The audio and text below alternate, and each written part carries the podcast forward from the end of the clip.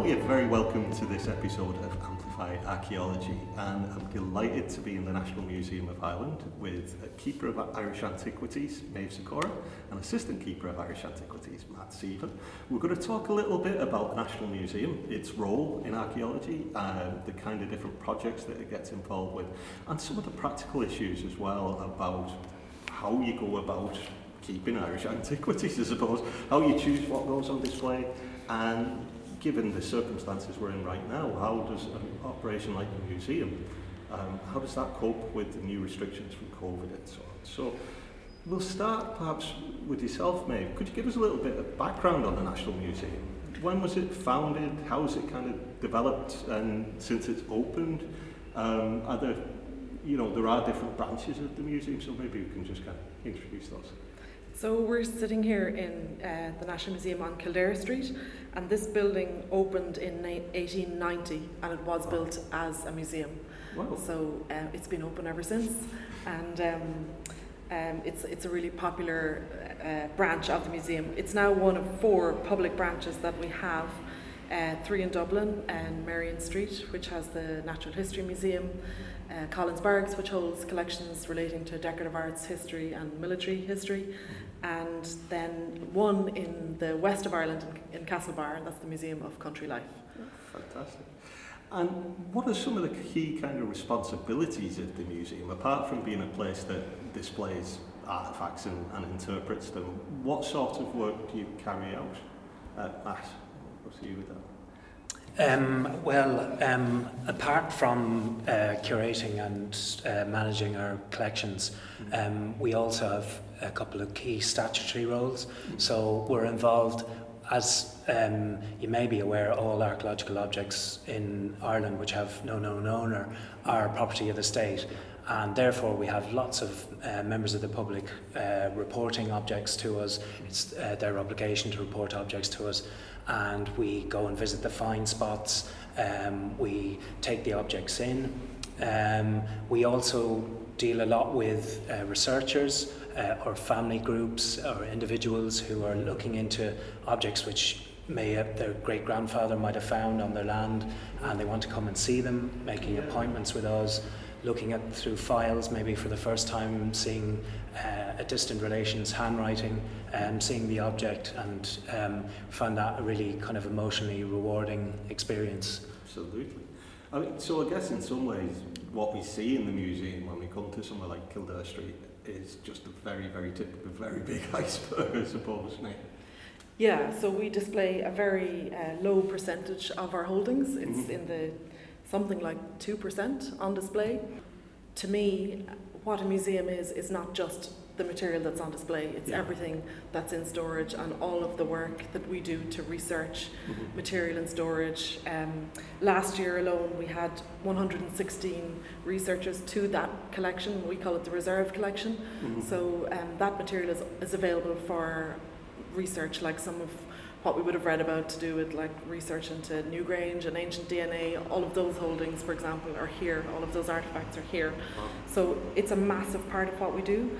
And as Matt was saying, you know, fieldwork, we, we are out and about a lot, so we're, we're a little bit different to our colleagues in the other cultural institutions. Um, in 2019, we did fieldwork in 20 different counties around Ireland. So that's taking us down high roads and by roads and meeting people that have found things or have an interaction with us and it's such an important part of what we do. And it's do you, massively important. Oh, absolutely. And do you carry out excavations in, in some circumstances? We do. We actually carry out smaller scale excavations. Mm-hmm. In the mm-hmm. past, you know, you'll know that the National Museum carried out excavations in Viking and medieval Dublin, these mm. really large scale, deep, deep excavations that turned up hundreds of thousands of artifacts. Um, we don't do anything like that anymore, but we would carry out small scale excavations. So Matt Seaver and Isabella Mulhall, for example, carried out um, an excavation of an early Bronze Age cist burial in Donegal earlier this year, wow. just before lockdown, I think, yeah. actually. Fantastic. So you get to do some of the best. Yes. so yeah. the juiciest ones. Um, you know, I, I suppose looking at an institution that has the history that the National Museum has, obviously it's had a very changing role in society. What are some of the kind of the key challenges that the museum faces now at the moment? As a as a whole, I suppose like many other cultural institutions, funding is always a challenge. Yeah. You know, for cultural sections of society. So Mm. um, that continues to be a challenge.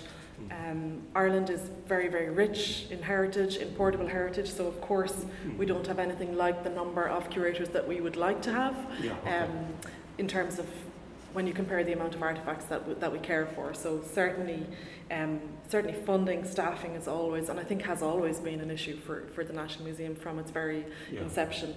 Um, we have vast collections of excavated material. We, we, we have the fastest growing curatorial collection um, of our colleagues because of you know these excavations they're being carried out all over the country.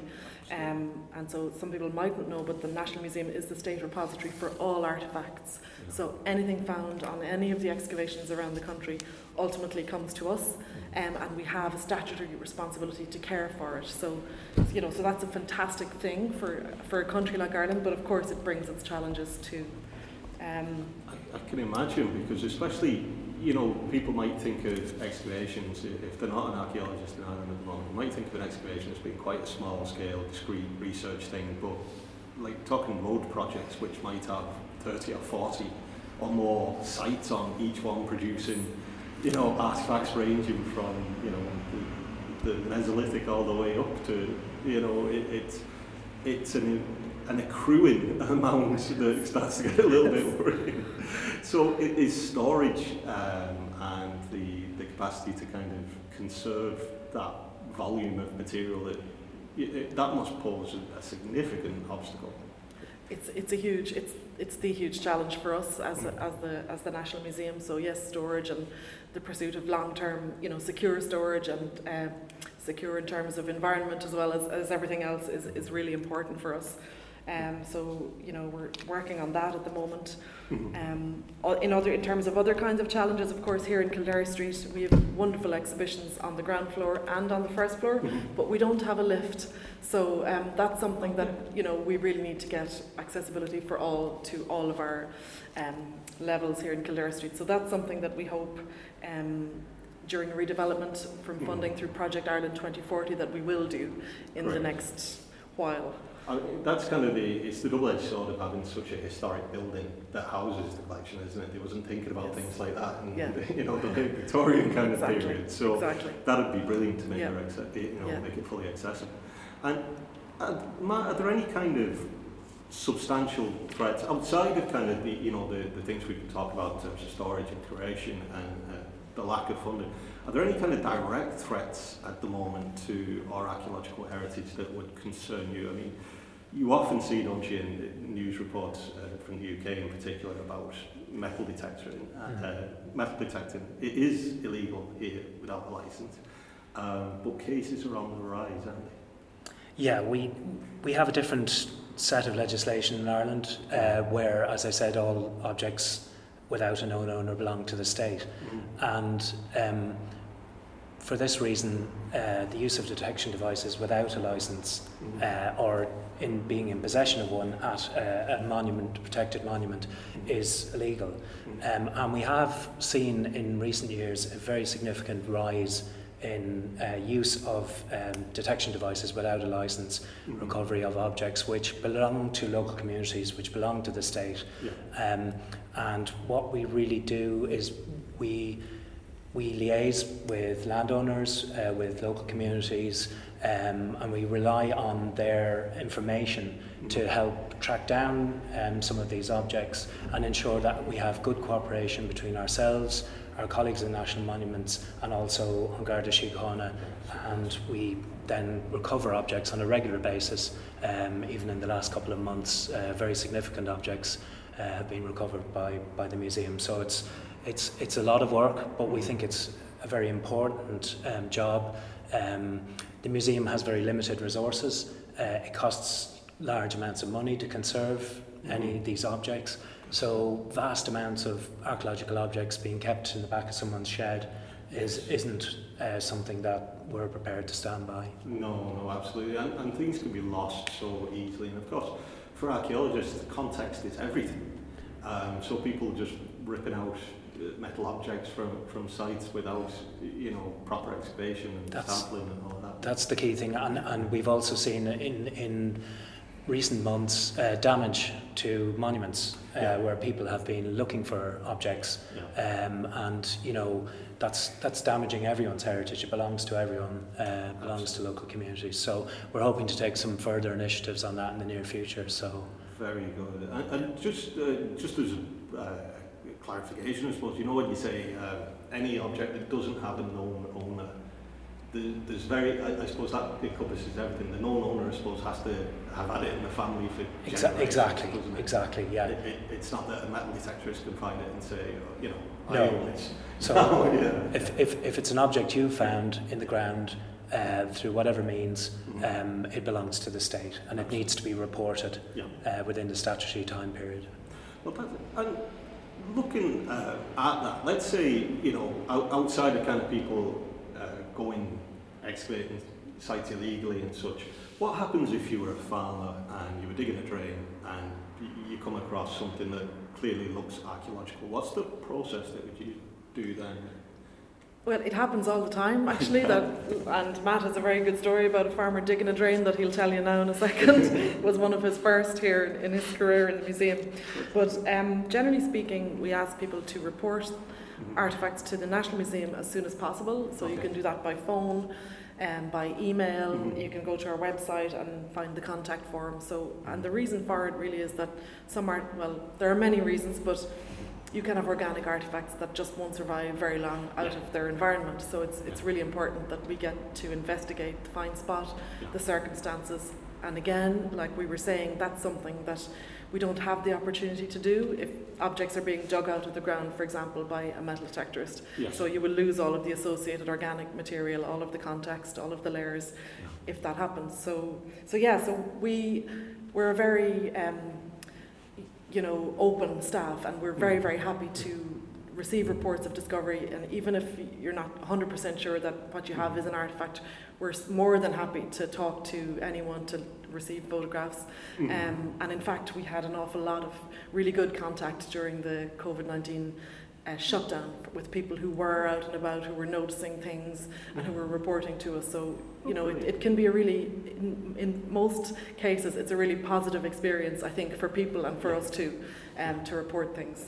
Um, Yeah, and, and Matt, the, the example, um, was that the one up in Donegal? Yeah, so like, you know, we, we'd be dealing with objects and, you know, it could be coins, it could be uh, belt buckles, it could be, you know, objects uh, which you might consider very mundane, but when reported to us, you know, a lot of them can ge- be genuine archae- archaeological objects, and as Maeve said, that's, you know, a really important part of what we do.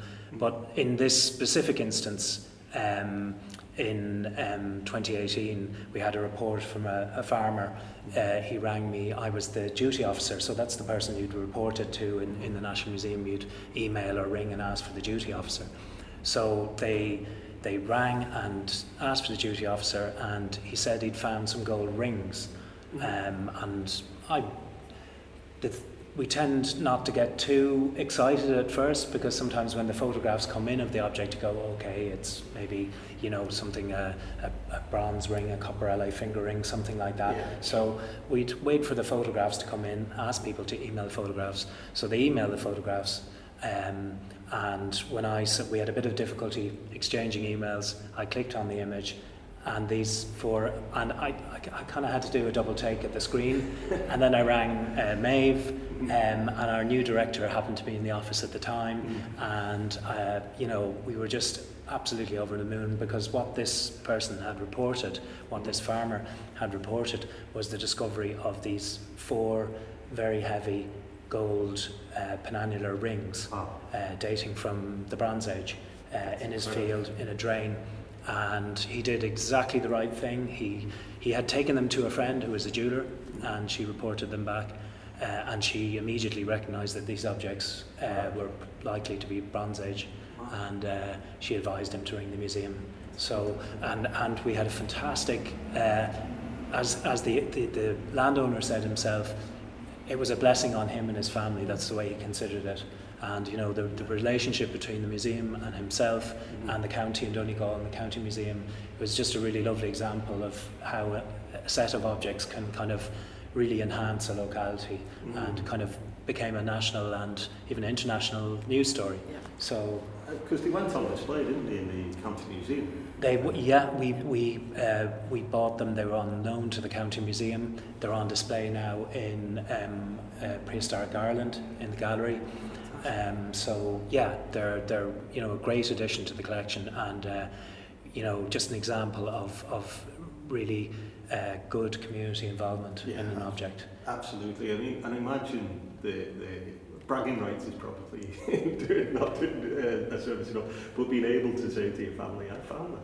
You know, Yeah. uh, Yeah. That, that was an all out. Well, we we had uh, we had an evening in the museum, and there were uh, the entire townland was in that room, and you know just the a really really good feeling. That's You know. fantastic. It Yeah. really is. It, it, it's a great example of, uh, you know, how it all works out when the right thing's done. Yeah. It, it's Yeah. a very, um, I think it's a very Irish thing, and it's a very Yeah. special part of the relationship we have with finders because, Mhm. as Matt was saying, particularly in the summer, you'll get families coming in and they will have come in to see an artifact that their grandfather found, you know, and it could be, and we always try and get it for them and show them and show them the archive. So should we Mm. keep all the correspondence from the finder between them and the museum and it's a really special part of what the National Museum is to, to local communities, and it's something we're very keen to preserve because it's, um, yeah, it's it's, just it's, it's, just almost important. unique, isn't it? You know, you, you can become part of the bigger national story in a sense Yeah. by,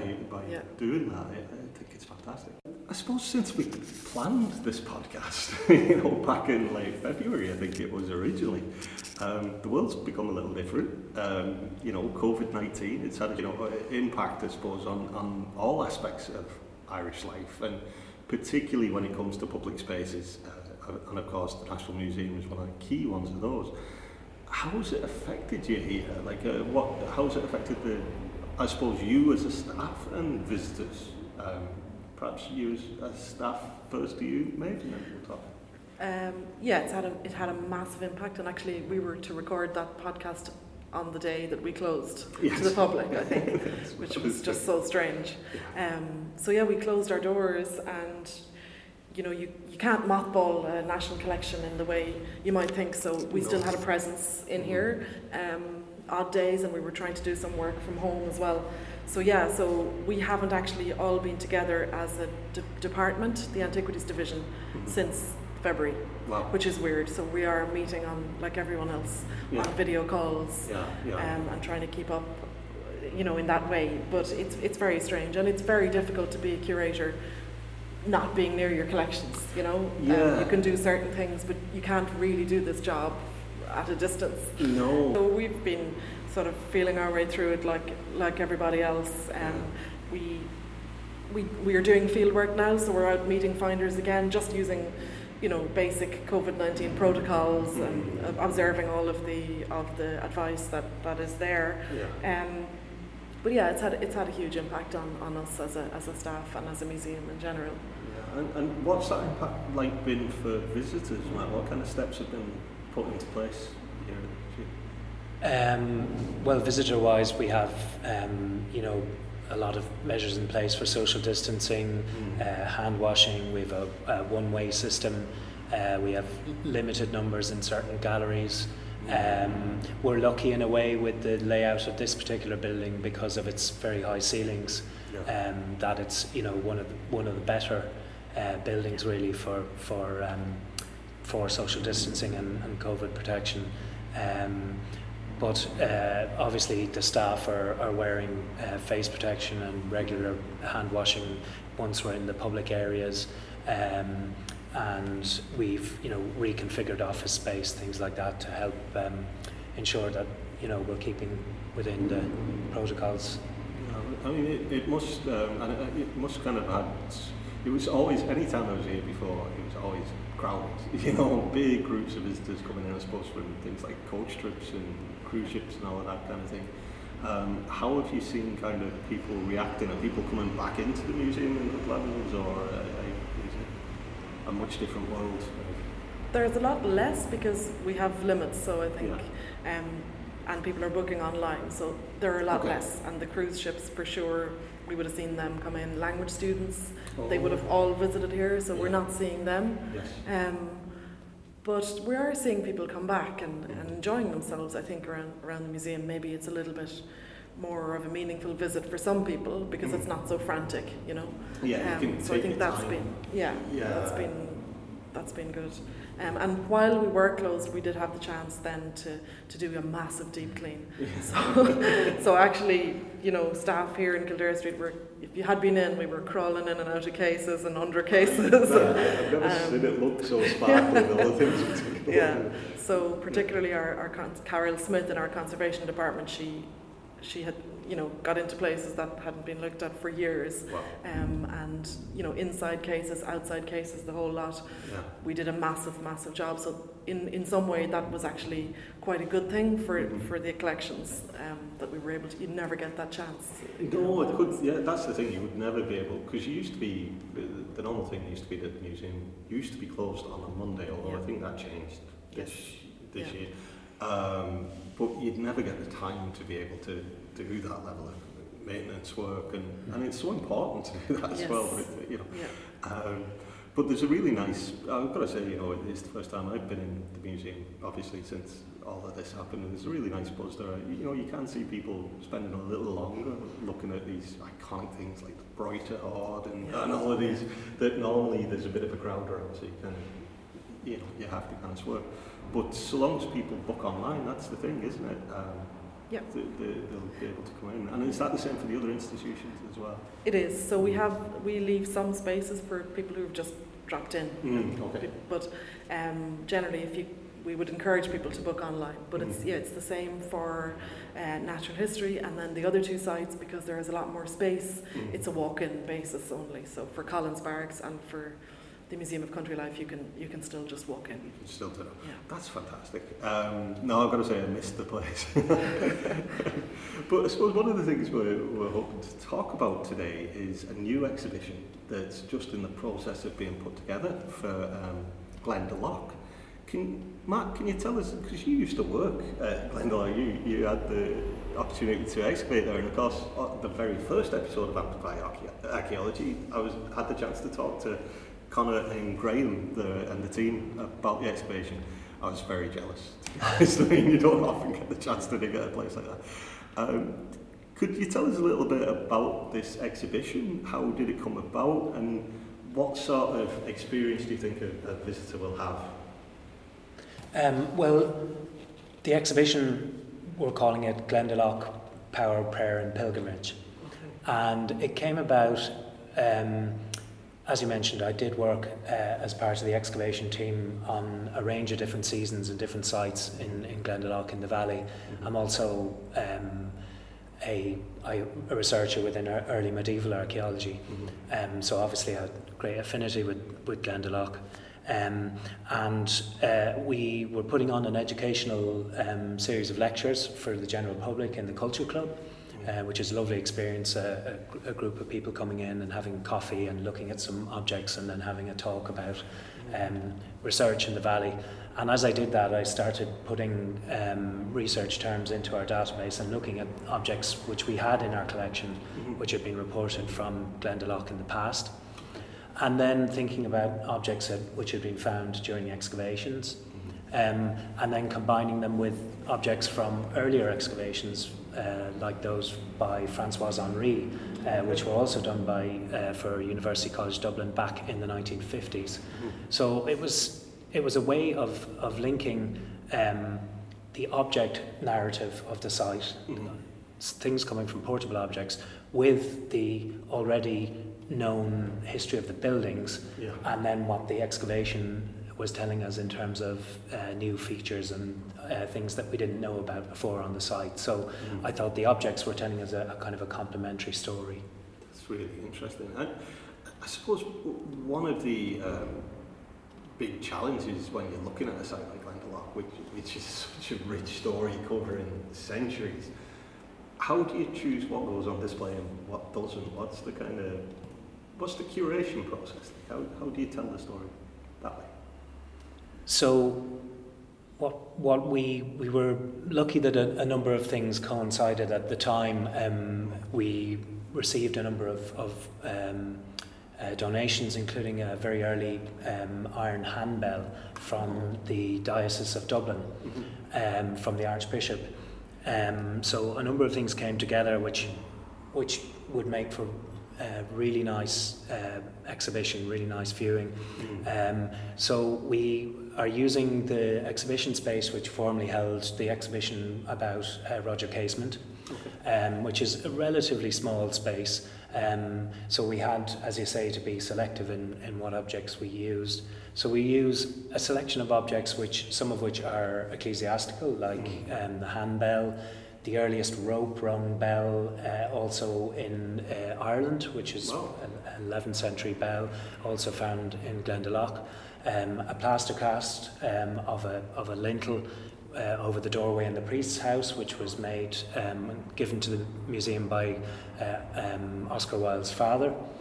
Um, and uh, then a selection of uh, smaller objects from the excavations. Um, so in this space, uh, it's on the ground floor, so it's accessible to um, people with mobility difficulties. Um, we have to think about the amount of text that we can put up at any one time and the size of that text and how accessible that text then is to everyone. Uh, and you have to boil down what it is you want to say, um, even though you have it in your head, into a, into a very small space with images. It's Um, not easy, is it? I mean, you've got to kind of tell a big story in maybe about 200 words or something. That's it. Yeah, it, it, yeah. It, it's a tough proposition. Yeah. And especially, as I say, with a site like Glendalough, which just has such a big tale to tell. Um, but it's fantastic, I think, to have an, a, an exhibition in the museum which includes such kind of recently excavated material. You know, normally there's, you know, naturally kind of, unless it's something like, unbelievable, it, there's normally quite a lag, isn't there, between something being excavated and actually going on display. Um, do you think that's something that the museum will do more of, maybe, Maeve? Or do you think this is a special case with it being such an iconic site? We would like to. So we had a plan anyway to put an exhibition on of recent acquisitions because Mm. we had, you know, we were talking about Tolly Donald, but every year, like we have, I think last year we had 160 something acquisitions from different parts of the country. Okay. Um, so there's, and with every one of those, there's a story. You know, Yeah. there's a, a personal story. So we wanted to, we wanted to do that in any case. Um, but it was really sort of fortuitous that Matt had done some research on Glendalough. Um, and this whole idea then of connecting the place with the artifacts. So, Mm. you know, sometimes when you come to the museum, you, you tend to forget like that all of these artifacts were once. The Ardagh Chalice was once in a in a fort in in Limerick, you know, Absolutely. Reerasta, um, Derrynaflan, things like that. So they sometimes get a little bit divorced from their context. Yeah. So that was something that um, Matt had mentioned, and I I think is really important, and it, it'll be really nice to see how that works out because it's been a very collaborative project between um, the local Heritage Forum in Glendalough um, and a whole range of other bodies, including National Monuments and the Heritage Council and Heritage Officers, and Yeah. there's probably some more as well that I've forgotten there that Yeah. Matt would mention. I mean, that's one of the things talking to, to Graham and Connor uh, and the team there that you kind of really saw was that with a site like that, it, it, it's so, it needs such a big, broad, collaborative suite between the communities. National Parks and Wildlife, I think, Yes. are involved, the OPW are involved, and yourselves, obviously, National Monuments. And that's, I think they're always the most, it's a lot of hard work initially to kind of get everyone, Yeah. you know, sitting down together and, and and working in the same direction. But when that happens, like it's happened, uh, it produces astonishing results. I think it's a really good model for a lot of cases around the country, really. Yeah, I mean, it, it may not it may not always translate into a, a physical exhibition. Mm. It could be a curated narrative online involving local groups, um, but it's putting together stories that matter to communities with objects from their communities, uh, so that it could be from diverse sources. Uh, for instance, in Glendalough, one of the objects is a leather shoe found by a hill walker, which we managed to get a radiocarbon date for. We know it's a, a woman's shoe. Um, and we can think of this woman walking, you know, maybe across the Wicklow Gap in the 10th century. Um, Ah, and, fantastic. you know, so it's, it's, it's uh, you know, uh, it's that way of connecting uh, actions in the past, the physical landscape, and the finders in, in the present. So, Yeah. Uh, no, I think it's, it's brilliant. And you mentioned a couple of them, uh, Martin. Uh, perhaps maybe uh, you might um, introduce a couple more as well. Just what's the kind of general principles, if you like, when you're considering exhibitions? Um, what sort of things do you need to think about when, when you first? That's a good question. So you, you start out, in my experience, with a with a list of artifacts. So how and the way you arrive at that, you, you know, it's through conversations Mhm. with the conservation department. You know, what's suitable for display, Mhm. what can things be di- displayed side by side. You know, some artifacts hate the light, other ones need Yeah. to be um, highlighted. So there's loads of different considerations like that Mhm. um, to, to be to be thought of. You know whether whether the objects are you know whether we have a date for them, like Matt mentioned about the shoe. Sometimes Mhm. you will get obtain a series of radiocarbon dates in advance of an exhibition, so you know what you know You you, can can, exactly story then. yeah you can Yeah. tell your story. So um, often we would do do an exhibition thematically. We try and broadly stick to chronological you know lines a lot of the time. Mhm. Um, but it does depend, I suppose, you know, on, on the sort of themes and what you're talking about. Yeah. Um, yeah. Yeah, I mean, I think it's a, it's a really interesting because again, everything's a matter of decisions. You can't show everything, you know. Yeah. that- That's the thing. Yeah. So uh, it's interesting to see different approaches. Even in here, actually, you know, when you go into something like um, the Treasury, you've got such a broad sweep of history that it's kind of the best of the best in a lot of ways. It lives up to its name quite well. Um, but then you've got your more, it's good as well to complement that with more specific ones, say like the Viking expi- exhibition or something where you can really kind of immerse yourself in the period and the material culture.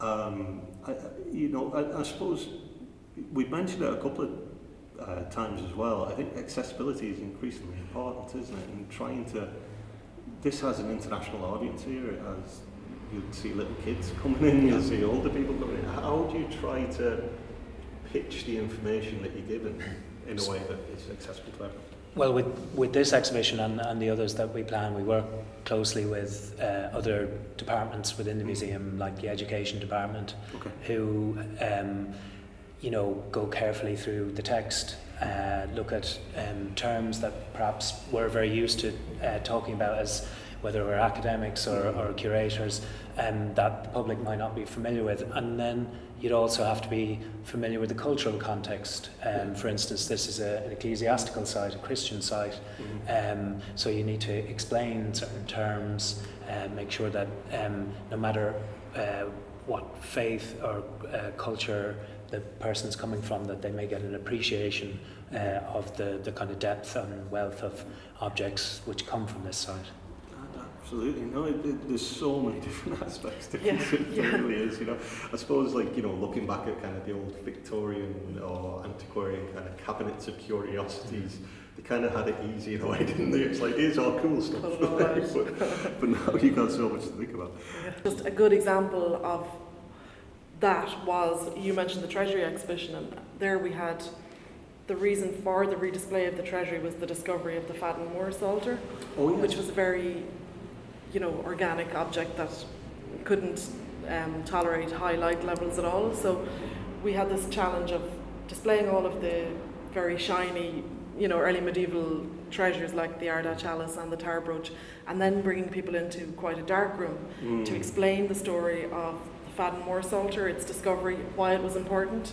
Um, and the challenge there was that the Psalter itself doesn't look, after looking at the Ardagh chalice, it's brown, it's dark, it's Mm. fragmented. Yeah. Um, but the story it, it has to tell is so important. But the challenge there was to bring people from that very bright, glittering, colourful gallery into a dark space and explain why. You know, Yes. so we did that with a silent movie um, on the wall just before you see the object. But that was a that was a massive challenge, and that was, I suppose, a design and interpretive solution that came out of lots of meetings and discussions. Well, that, that's a, a, really interesting thing, isn't it? Because often it's not necessarily the glitziest object that has the biggest tale to tell, you know, and that must be an ongoing challenge. And I suppose on the subject of kind of wetland finds, obviously Ireland has some of the best in, in the world. Um, the Kingship and Sacrifice exhibition, I always find that to be, that's although it's not necessarily my kind of focus period, I'm a bit of an omnivore anyway, I don't really have one. Um, but I find that to be one of the best exhibitions here. It's probably my favourite one. And I think part of the reason for that is it's very sensitively done. You know, bog bodies, um, it's something Ireland obviously has in, bigger quantity, if you like, or some of the finer examples in Europe. But quite often when you see human remains, I mean, even think of the British Museum, you know, they're just out there. But I really like the way that there's a little, it's more intimate, there's kind of almost like a booth that you go into, kind of thing. Was there a deliberate kind of focus on the display you know, the way to display human remains? What was the kind of conversation like that was leading into setting out that exhibition day? So that was my colleagues uh, Eamonn Kelly and Isabella Mulhall who curated that, and they worked with an architect, Barbara Kenny, who was um, she's since retired, but in the Office of Public Works, and she she was a brilliant designer. And all of the considerations at that time were for the um, dignity of the human remains. Yeah. So it's a, it was a huge part of that, and it actually influenced the whole design of that exhibition. Mm. So um, the idea and you, they raise the floor level so that you can walk down into those pods. So when you when you walk in, um, you're going down um, slightly at a level, um, and the whole design of it was was around you know there's no text anywhere near the bog body. They're, Yeah. You know they're treated as people. Um, Yeah. So yeah, so that was really really important. It was probably the most important aspect of that whole um, gallery, and I think it's worked quite well because you can you can walk through the whole space without seeing any human remains, which some people do. You know, they don't Yeah. really want to see them, No, um, but it. they can learn all about them. And Yeah, because you, you often see, um, you know, it is such an issue, isn't it, the ethical treatment uh, of human rights. And, and, you know, I suppose it's important to remember that they were people. And you, it's one of the few museum exhibitions, I think, that you, you get that sense that, you know, they're treated as people. So, um, you know, I always like to, to go in and see that. Um, I suppose going back to the Glendalough one for the moment, when does the exhibition open, Matt? And when is it kind of running to, do you think? So it's going to open in mid-September, um, and it'll be both in the museum itself, and then we will have an extensive uh, area on our webpage where there'll be a lot of additional information, links, um, and a gallery of objects and other objects that we couldn't put on display. Yeah. Um, so from mid-September, and then for at least a couple of years. Oh, fantastic.